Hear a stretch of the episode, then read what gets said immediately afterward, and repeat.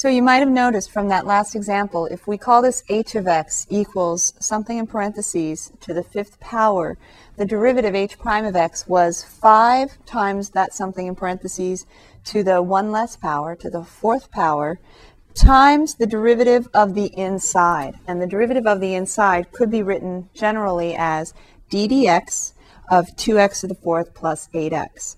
And then when you differentiate that, that's where the 8x cubed plus 8 came in.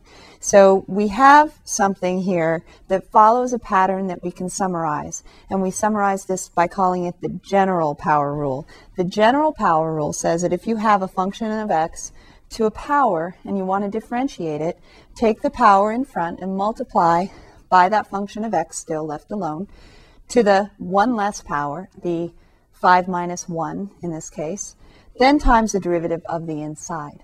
So let's go up to the top here. I've got it summarized, the general power rule. If h of x is some function of x to the nth power, then the derivative, h prime of x, is equal to the nth power, like the 5, times the inside left alone, to the n minus 1 power, then times the derivative of the inside. So it's like the simple power rule, but it's generalized. Instead of having an x in here, we have a function of x in here. But otherwise, it follows the same idea at the beginning as the simple power rule. n times u to the n minus 1 times the derivative of u, in this case g prime of x, or if I want to write it with fewer parentheses, the derivative with respect to x of u to the nth power equals n times u to the n minus 1 times du dx, the derivative of the function with respect to x, where u is a differentiable function of x. So the general power rule can apply to any number of examples. Suppose we have y equal to 3x to the 7th plus 4x cubed plus 1. And we're going to take that to the 27th power. If we want to find dy dx, we can use the general power rule. You might need a little more room.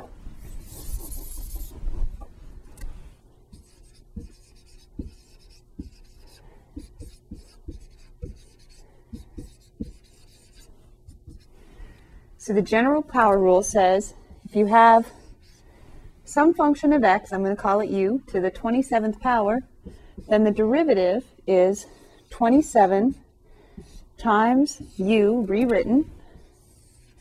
u is 3x to the 7th plus 4x cubed plus 1.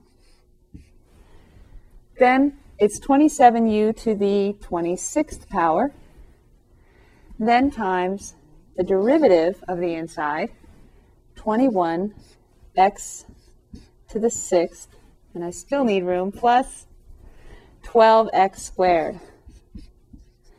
Fortunately, that plus 1 has a derivative of 0, so I'm saved on that one. In terms of the space, and this is my general power rule.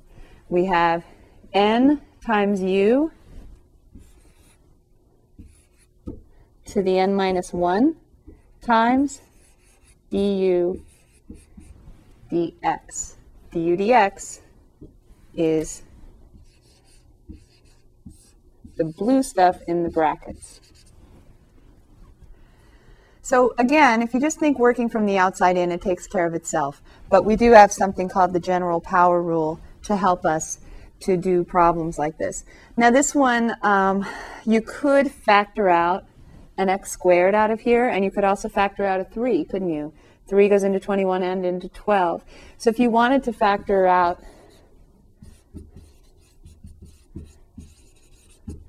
a 3x squared, in case your answer looks different from either your calculators or from your choices on the final exam or on a, on a test, you could say 27 times 3x squared I'm going to leave this u to the 26th power alone. 3x to the 7th plus 4x cubed plus 1 to the 26th You can verify this if you'd like, but uh, I would not recommend multiplying this out. And then we have, we factored out the 3x squared, so we're left with 21 divided by 3 is 7. x to the 6th divided by x squared is x to the 4th, plus 12 divided by 3 is 4, and x squared divided by x squared is 1. So I'm left with 27 times 3x squared. I can combine those in the next step. u to the 26th power and then what's left of du dx after factoring out 3x squared.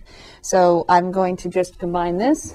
3 times 7, 21. 3 times 2 is 6, plus 2 is 8. I have 81. Oh, right, 3 to the 4th, 81.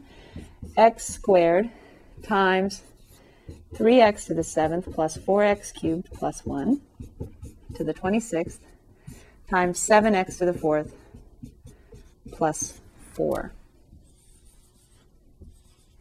and that's dy dx, using the general power rule. It's the simple power rule applied to composite functions.